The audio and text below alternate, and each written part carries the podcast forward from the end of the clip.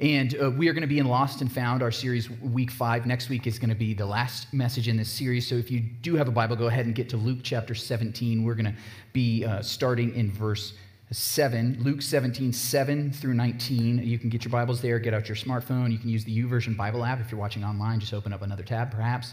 Um, and you can find the Arise Church Denver event in that app, which is pretty cool. It has the scriptures, you can take notes. Um, today is a cool day, too, because it's uh, Melissa and I's anniversary. Hey, honey, happy anniversary. I love you. And, and, did you notice that this was Melissa up here playing the guitar and singing? Didn't she do a great job? I know I'm biased, but I think she's incredible. So thank you, honey. Um, it's our 12th anniversary, and those are my kids. Um,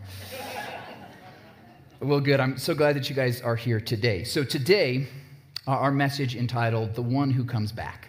The One Who Comes Back. And if you're like, what does that mean? You, will you'll figure it out. Pay attention, get engaged, focus, stop doing all that distracting stuff you're doing. Those of you joining us online, I know how it is. Let's focus. We're going to learn about the one who comes back and why you want to be that person.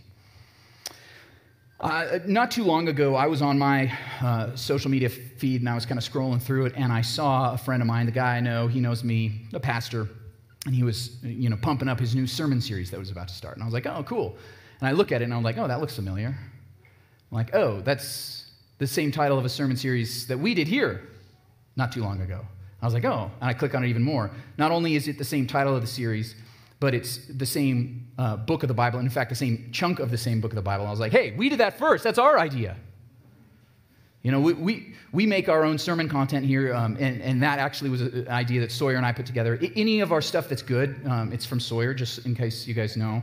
Uh, our associate pastor, Sawyer Trapp, um, he and I work on a lot of this stuff, all the series that we're doing. And I'm like, we came up with that idea. That's our idea. That's not fair for someone to claim it and use it as their own, right? I should get the credit. That, that idea of credit makes us a little upset, doesn't it? I, I think I should get the credit for my idea, for my work, what I have contributed. I should get credit for it. We all feel that way.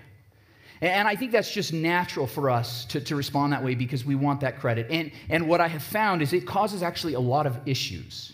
If you really think about it, it causes a lot of issues in the workplace, sometimes in families, in, in churches. It, it can cause issues in our society, even. We have rules and laws that we put in place to protect people and their ideas so that they get credit, right? If you're in school and, and you use somebody else's stuff, what is it called? Plagiarism. You could, get, you could fail, you could um, be expelled. If you're a professional and do it, you, you'd be fired for stealing someone else's ideas. We copyright music. Even comedians are mad when someone steals their jokes, right? We see this all around us. There's, there's lawyers, there's patents, there's litigation all happening because that's my idea, that's my thing. I did the work, I should deserve credit. Everybody's fighting about it. Even the generations fight. The older generation looks at the younger one and said, You guys haven't worked enough to earn it yet. Okay, you guys, you guys are so self centered. It's all about you. You're entitled. That's what the older generation says, right? You haven't earned it yet. You haven't worked your hard enough yet. The younger generation is saying, you're just saying that because of your privilege, right? Okay? There's these, because, because you think you earned it, but you had it so much easier than we do, right? And everybody's fighting to get credit for the work that they've put in. It causes uh, issues in our society, it, political issues about who gets credit. Is it the government or is it the small business owner? Everybody's fighting about who gets credit. It causes so many issues because we're so focused on ourselves. But what we're going to learn today is that we've got that all backwards. That idea of, do I get the credit that I need? We've got it backwards. We're, we're looking at it wrong, and we really are lost in our mindset about this. And Jesus is going to help us become found and, and, and teach us that, hey, we've got that completely backwards. If you're worried about whether you get the credit or not, you've got it backwards. And the reason is, is because that same mindset infiltrates and infects our relationship with God. We do this because when we work hard, when we serve Him, when we volunteer our time, when we give our money, we think, God, you owe me. Look at what I'm doing for you. You might not say that out loud, but that's what we think. And that's why when we're obedient, when we're living like we're supposed to, we expect good things to happen to us. Like, ah, yeah, I've done, made some mistakes in the past, but I'm going to live good right now, and then something bad happens to you. God, why are you doing this? I deserve better. I've been paying my dues. Literally, I've been tithing. You should be providing for me financially too. Why am I going through this trial when I've been faithful? we expect God to pay us back. We should get credit when we have served Him so much. And that mindset, I really do think it infects our relationship with God. And we have to learn to flip that on its head. We have to learn to be the one who comes back. Stay tuned for what that means. The one who comes back. So if you have your Bibles, we're going to start in Luke chapter 17. And we're going to start reading in verse 7 as Jesus teaches us. Right here, he's going to teach this little short parable, this analogy that's going to teach us a spiritual truth. It says in verse 7 Suppose one of you has a servant plowing or looking after the sheep. Will he say to the servant when he comes in from the field, Come along now, sit down to eat? Okay, we, most of us don't have servants. Okay, but we do have, maybe have people that work for us. Maybe even some of you have someone who comes and cleans your house, okay? And, and when you're doing that, when they've been working hard, when you see them, Jesus saying, you don't say, hey, why don't you sit back? Let me serve you, give you a meal. Okay? In other words, the queen, when she gets home, she doesn't give a high five to her butler. She's like, oh, good job. She doesn't do that because it's his job to open the door, it's his job to serve her, right? Jesus saying this is the way of things. If there's a servant or, or an employee, they get paid for the work they do. They, they shouldn't expect to be praised or get credit for doing what they're already paid to do. They're provided to do. There's a, a great line from the TV show Mad Men, and, and one of the younger ad executives is mad because she didn't get credit for her idea for a commercial. Don Draper, played by Jon Hamm, says, That's what the money's for. what, what, what, you need to think, that's what the money's for, right? You're getting paid for this job, do your job. And the, what Jesus is saying is, in a sense, if you work, that's your job. It's your duty to do these things. You shouldn't expect to be served in return, to be praised in return, to get all this credit for doing what your duty is, for living up to just expectations. Fascinating. He, he goes on. Verse 8 Won't he rather say, the master, won't he rather say, Prepare my supper, get yourself ready, and wait on me while I eat and drink? After that, you may eat and drink. This is your job to serve me, not vice versa. Verse 9 Will he, the master, thank the servant because he did what he was told to do? So you also, Jesus says, verse 10, when you have done everything you were told to do, should say, We are unworthy servants. We have only done our duty. He's flipping the script, isn't he? You think you should get credit, you should get praise for doing all these things. And, and Jesus saying, no, no, no. When you have done everything you have been asked to do, you've done your bare minimum. You've done your duty. You've done what's expected of you. Ooh, you weren't expecting to hear this this morning. Some of you are like, Jesus said that. Yes, he did. He did. He said, if you have served, if you've done everything you're called to do, if you've been obedient, if you've served, if you've given, you've done what your duty is. You're expecting praise and adulation and, and a pat on the back. Oh, great, great job, attaboy. No, no, no. Jesus is saying, the master is saying, you've done your duty. Now, this is a different mindset than one we have, right? Give me credit. I did it. That was my idea, right? And, and in this story, Jesus is, is teaching us that we are the unworthy servants. See, we should have the heart of a grateful servant, a grateful servant, not expecting more. And if you really do think about it, if you really think about it, that's how, how God is with us. Because God gives us everything we have. Did you know that? I remember in fifth grade, I had to do a diorama project. Does anybody, anybody do those when you were a kid? School dioramas, you build this big old thing. Anybody remember dioramas? I remember in fifth grade, Mrs. Brown's class, we had to do a space station diorama. I was, I was like, okay, I'm excited about this. I remember getting the cardboard box, cut, cutting it, I put this like blue saran wrap on the front of it so it looks spacey as you looked into it, right? And I spray painted it red. I got some rocks in there. I, I built this thing. I spent hours and hours over this weekend making the best diorama I could possibly bring. And I remember bringing it into class on Monday morning, excited. I was like, look what I did, look what I did. Nobody was interested in my diorama because there was another kid who brought in this really fancy, shiny silver thing that was, was big and perfect. It was like the greatest space station that a professional could make. And everybody's like, ooh, ah. It got voted the best space station of everyone in the class. But do you know why I was upset? Because that kid did not make that diorama. You know his parents were helping him with that thing, you know, right? That kid did not make that. That's professional level. Look at all the rest of our like pieces of trash that we're putting together as fifth graders, okay? Anyone would know he didn't do it, yet he got all the credit. And I was upset, right? In reality, we're like that fifth grader. We expect to get the credit because of all this great work that we've done. Look what I've done. Look what I've accomplished. I've done all this. And God is sitting back and saying, I created you. I called you. I knit you together in your mother's womb to be exactly how you are. I gave you a brain. I helped you think. I put people around you in your life. I, I, set you in the home that you grew up in, in the schools that you went to so you could learn. I gave you your natural abilities, and if you're a Christian, I gave you your spiritual gifts. And On top of that, I'm in the very air that you breathe. Did you know that every single piece of breath we take in, the oxygen that goes into our lungs, that gets, goes into our heart, pumps through our veins and to our capillaries or whatever those are, right?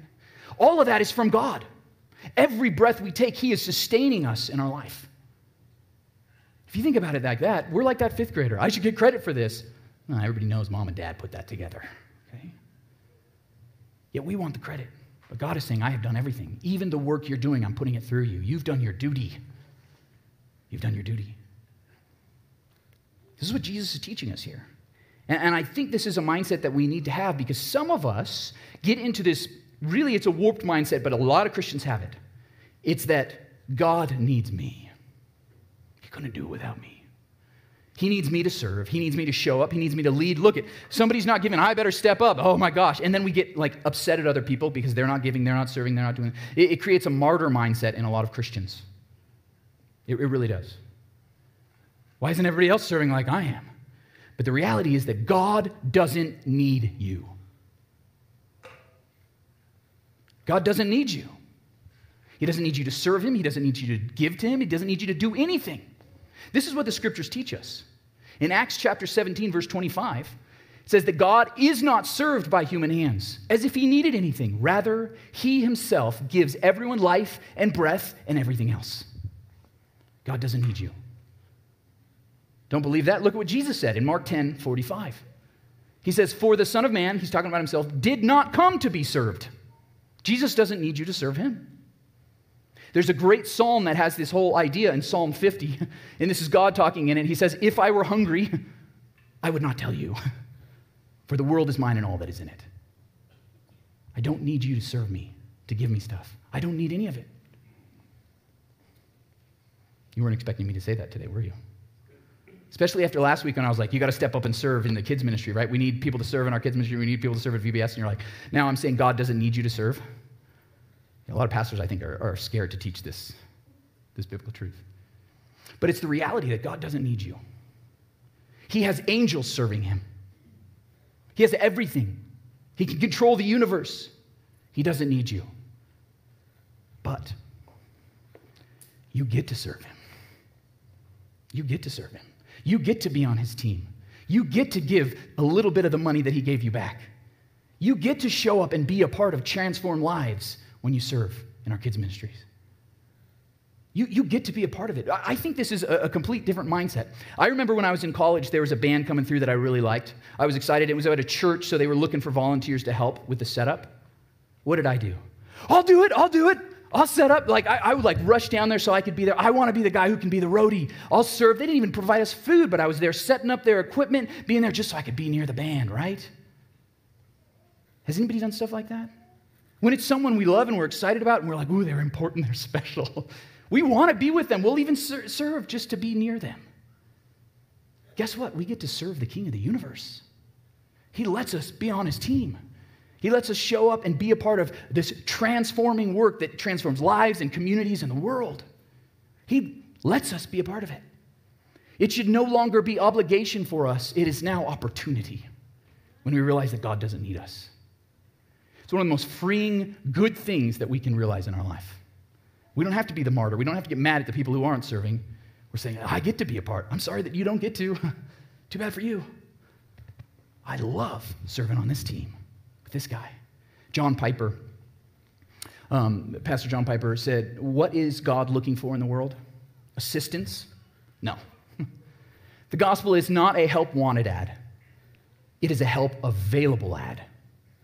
God is not looking for people to work for him, but people who let him work mightily in and through them.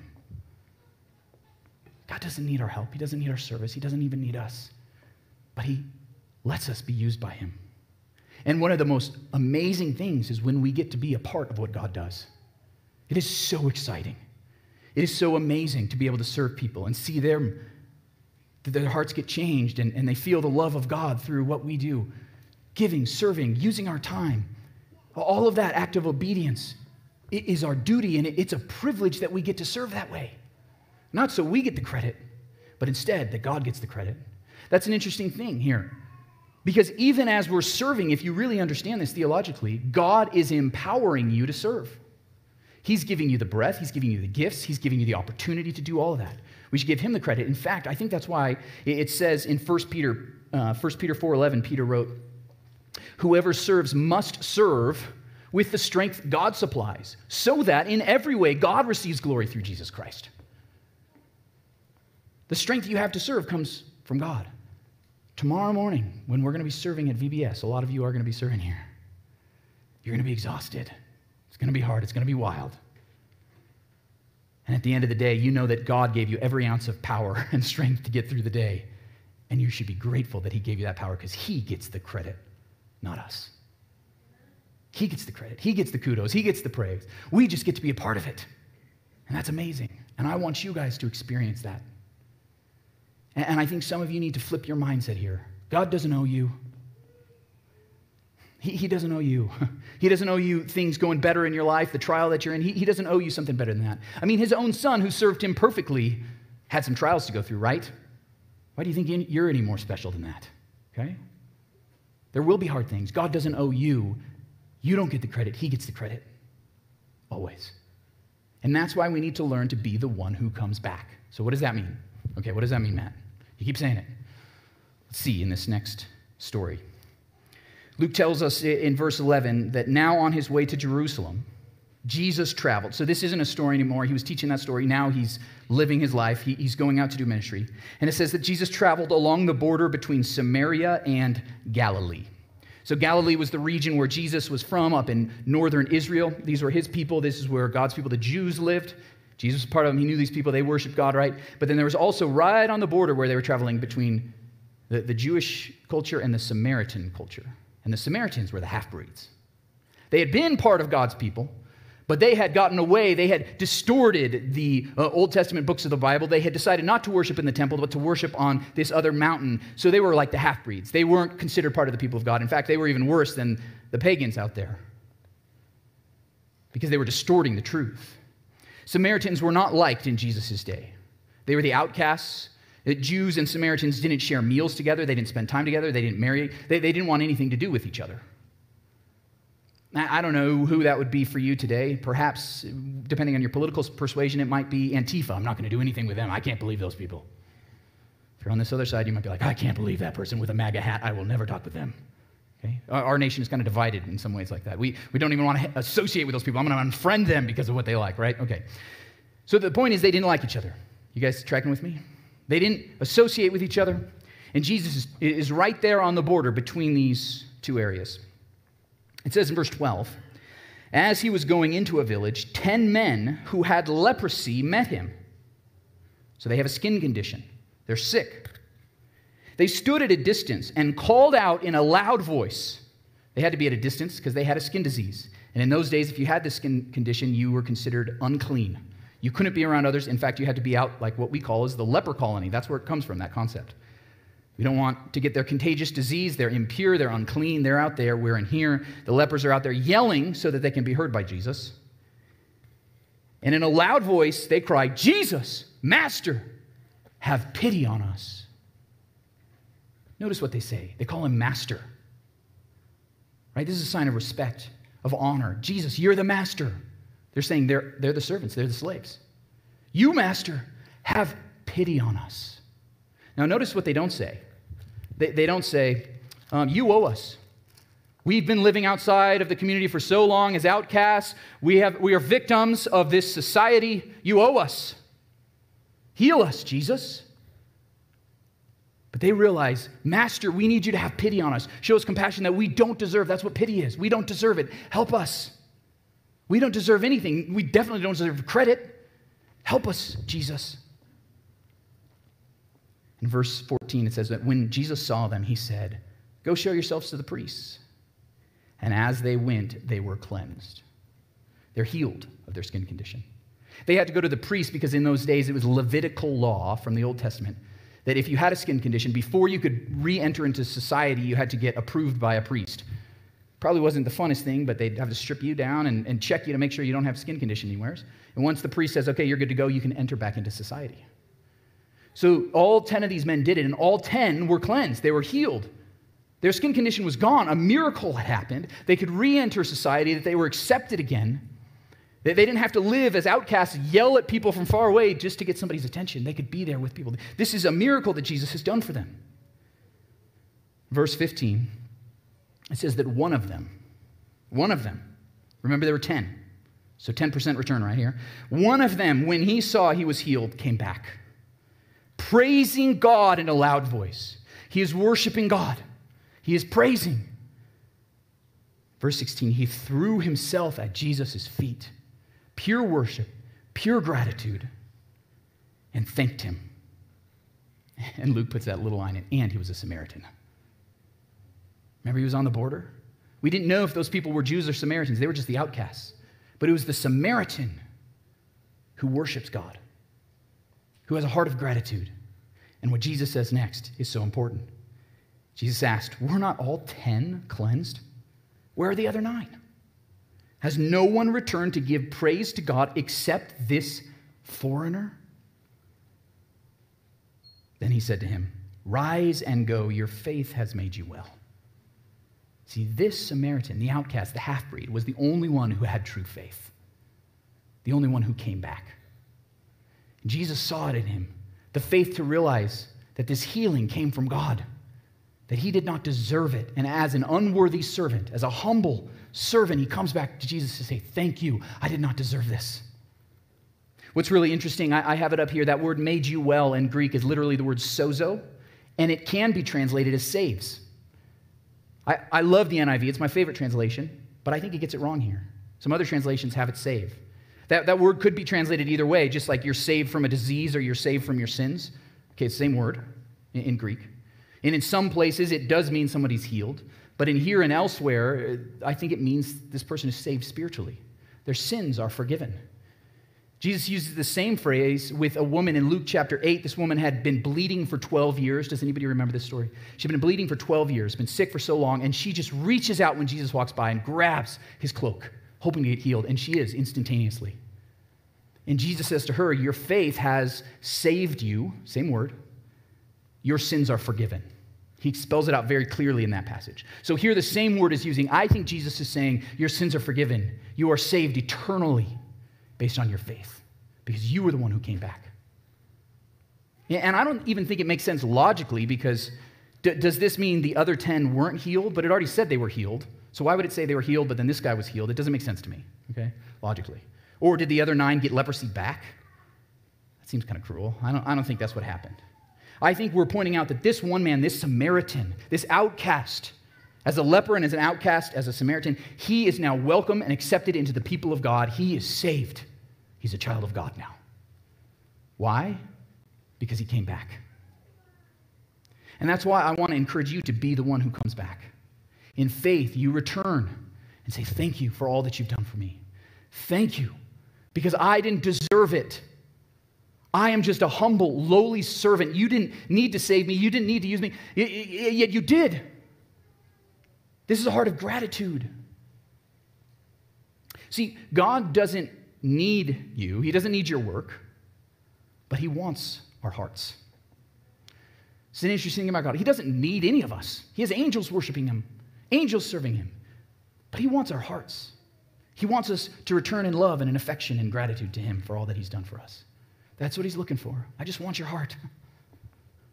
And that's why Jesus points out that this Samaritan, this outcast, he was the one who's the example of faith to all of us. Be like him. Be the one who comes back. Be the one who comes back. Now, a lot of people, uh, if you've ever heard this passage before, a lot of times it's preached like Thanksgiving week. It's like, this is the Sunday after Thanksgiving sermon. A lot of people teach this because, hey, you should go back and say thank you to the person who helped you. That is a very important lesson, okay? you should learn that. You should hear it. You should go say thank you. Um, studies have even shown us that um, if an employer thanks an employee, that they're um, happier in their job and, and more productive, okay? so say thank you to your employees. Um, it, it, also says this is one of the interesting things, different studies showed that the, uh, the most, the, the sign of a healthy, happy marriage, the, the sign that was like the most common in all the happy marriages, were two spouses that showed gratitude towards each other. Okay? So, gratitude is really good if you're a person to show your employees, to show your volunteers for us that are here at the church, to, to show your spouse, you should say thank you. It's very good. But this passage, I think that's kind of like a tangential thing. So you should take that. That's a bonus point for you today, okay? Go say thank you more. Praise people. Say thank you so much. Give credit where credit is due. Yes, you should. But what Jesus is pointing out, and I really think it's so important, that, that very last line your faith has saved you. Your faith has saved you. He, he wants us to be the one who comes back to God. Because that's what the Samaritan did. He, he was praising God and he fell at Jesus' feet, who's God's own son, God himself in the flesh, worshiping Jesus, praising God, being grateful and thanking him. This is what we're called to do. That's what it means to be the one who comes back. It's not about credit for me, it's credit for God. He gets the glory always, first, foremost, and always. Be the one who comes back. Now, uh, we've already kind of established this, but I need to say it again because some people look at this and they think, okay, so God needs me to worship him? A lot of people think that's, that's how it works. Like, God created human beings so he can get more people to worship him. And he's like, oh, I need more. I need more. People honestly have walked away from the faith because they think of God as a megalomaniac. He just needs praise and adulation. But we've already established he doesn't need any of us. he doesn't, he has angels worshiping him forever. Here's a, a, fascinating thing. I think God, once again, gives us the opportunity to return in thankfulness and praise and worship because it actually makes us happier. C.S. Lewis talks about this in his book Reflections on the Psalms because he struggled with that idea. He's like, why does God need so much worship? And he says, I think we delight to praise what we enjoy because the praise not merely expresses but completes the enjoyment, it is its appointed consummation. I say this because when you eat a really great meal, when you bite into that juicy cheeseburger, you go, mmm, that's so good, don't you? Just naturally comes out. When I see my wife playing music, oh, she's amazing. sounds so beautiful. Honey, you are beautiful. That's what we do. When we love someone, we express it, right? And when we express it, it actually brings the feeling to completion. You're happier once you've expressed it. It's a fascinating thing. And I think that's why God gives us the opportunity to worship Him, because when we do that, it actually makes our hearts enjoy God more and enjoy ourselves more when we realize it's all from Him. It's when we're so busy trying to get credit for ourselves that we're unhappy. I'm unhappy. Why did he steal my idea? That's my sermon, right? That's my idea. My boss stole that from me. We get angry and upset when we're looking for credit for ourselves. But when we realize that God has given us everything, He has created us, He has knit us together, He has eh, eh, empowered us and endowed us with different abilities, and we see all those different things, and we say, God, thank you so much. Thank you so much for saving me, for choosing someone like me. And we express that in, in worship and in praise and say, Thank you, God. We actually have our hearts full, filled with joy. God lets us worship Him. He doesn't need it, but once again, He gives us that opportunity to praise Him. And when we do, it changes our heart. This is a, a, cool thing. Once again, there's been a lot of studies on it, and, and, they, they do them at first. We'll talk in a little bit about God, but they do studies just on gratitude and thankfulness. And there's been all sorts of studies of this, and let me just read to you what some of the research has shown.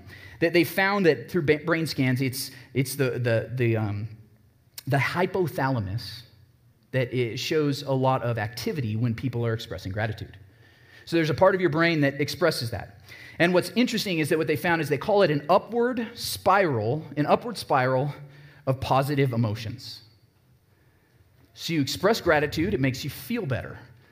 And, and, you kind of you're spiraling up and then you express it even more because you're happier and then you get happier as you express it and there's this spiral the more we express gratitude they have found in, in some studies that there are physical benefits to this, that people sleep better at night, They are more likely to report, or I'm sorry, less likely to report um, health issues, aches and pains, if they express gratitude.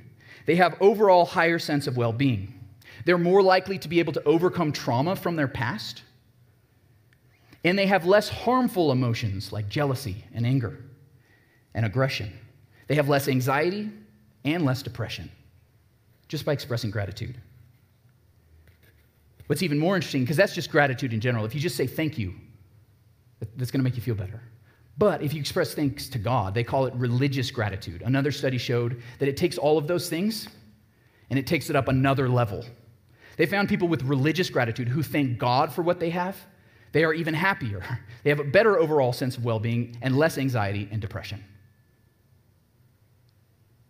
I think God is onto something when He asks us to worship Him, okay? To praise Him, to thank Him for what He's done. I think God knows what He's doing. William Law, one of the old Puritan writers, once said if anyone would tell you the shortest, surest way to all happiness and all perfection, he must tell you to make a rule to yourself to thank and praise God for everything that happens to you. You want to be happy? Thank God. You want to be happy? Praise God. You want more joy in your life? Praise God. It's not by getting more credit for yourself, it's by giving more credit to God. Fascinating, right? And I think that's one of the reasons why God wants us to be the one who comes back. It's for our benefit. God doesn't need us to be the one out of 10 that says thank you. So I think that this should change our lives. I, looked in my own, own life. I was convicted of this, uh, uh, you know, I think it was like a year, a year and a half ago. Because every Sunday morning on my way to church, every Sunday morning as I'm driving, I pray for this. I pray for you guys. I pray for our staff. I pray for our team, our volunteers. I pray that the Holy Spirit would move, that He would speak through me. I pray that God, people's hearts would be changed. I pray for, for people that are sleeping. I say, God, wake them up so they have to come to church. So if you woke up that morning, maybe it was God working in your heart. I'm, I'm not going to apologize for that. I pray every Sunday morning for all sorts of stuff from the, for, the, for the Elevate Kids volunteers, for cafe team, for welcome team, for the band to come together. I pray for all these things. I have this whole routine that I get through on my way here. But I realized something every Sunday when I was leaving church. What did I do? Listen to music, listen to a podcast. I wasn't thanking God, and I was like, what am I doing? Because we have seen lives transformed here.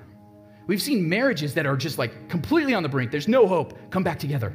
We've seen the broken restored, the lost found. We've seen over 20 people over the last few months accept Christ for the first time. Like there's amazing things happening. Why aren't we praising God for these things? Thanking Him. I need to be thanking Him probably more than on the way here because anything that happens here is God working. And we should praise Him for those things. So I had to change what I'm doing in my life. What do you need to change? That's what I do every Sunday now. I'm thanking God my whole drive home. what do you need to change, God? How, how do you bring in that thankfulness into your life? How do you respond in gratitude? Because the reality is that Jesus is the only one who actually deserves praise.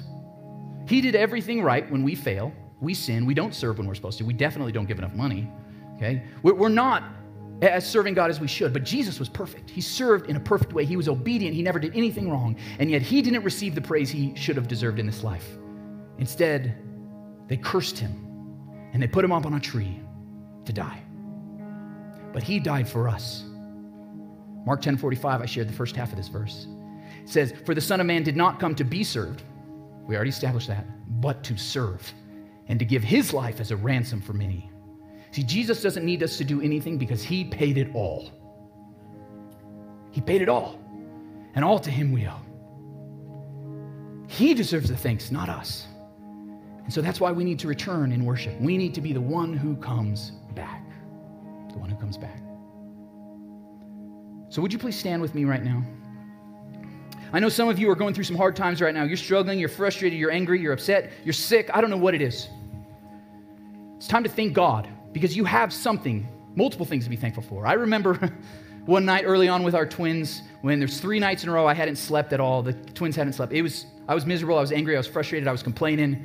And Melissa said, Matt, say five things you're thankful for. I was like, no, I'm not going to do that. Middle of the night, no way. Finally, through clenched teeth, I'm thankful for this. I'm thankful for that. I am that. I'm thankful for that too. And by the time I got to the third, fourth, and fifth things, my, my attitude had changed, right? Because I had gratitude in my heart, right? And, and it changes our outlook on the world to realize, wow, we have more than we deserve. God has been so gracious and grateful to us. So we need to be thankful to Him. So, so that's what we're going to do right now, okay? We're all here together, and we're going to do it out loud because you got to express it. You got to express it if you want the full fulfillment of that joy. So I'm going to count down from three, three, two, one, and then when I do that, I want you to all say out loud something that you're thankful for. Can we do this? Okay. Three, two, one. That was okay. Let's try it again. Let's do a second thing. Three, two, one. Okay, that's good. That's a, I, it was a little better. Now let's say it a little bit louder. Okay, are we really thankful? Let's tell God. Three, two, one. Okay, that's good. I like it. Okay, maybe, maybe do a couple more times.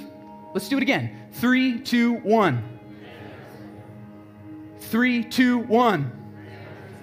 Lord God, we are so grateful for all the things you've given us, way more than we deserve. We are blessed beyond measure, that you have chosen us, that you have loved us, that you have brought us together in community as a church, Lord, that, that you offered your salvation to us through your Son, Jesus Christ. We are the ones who are coming back right now. Help us to come back again and again and again to praise you, to worship you, to not look for credit for ourselves, but always give the credit to you. Lord God, we worship you and your Son, Jesus, who is the King of Kings. Let's praise God together.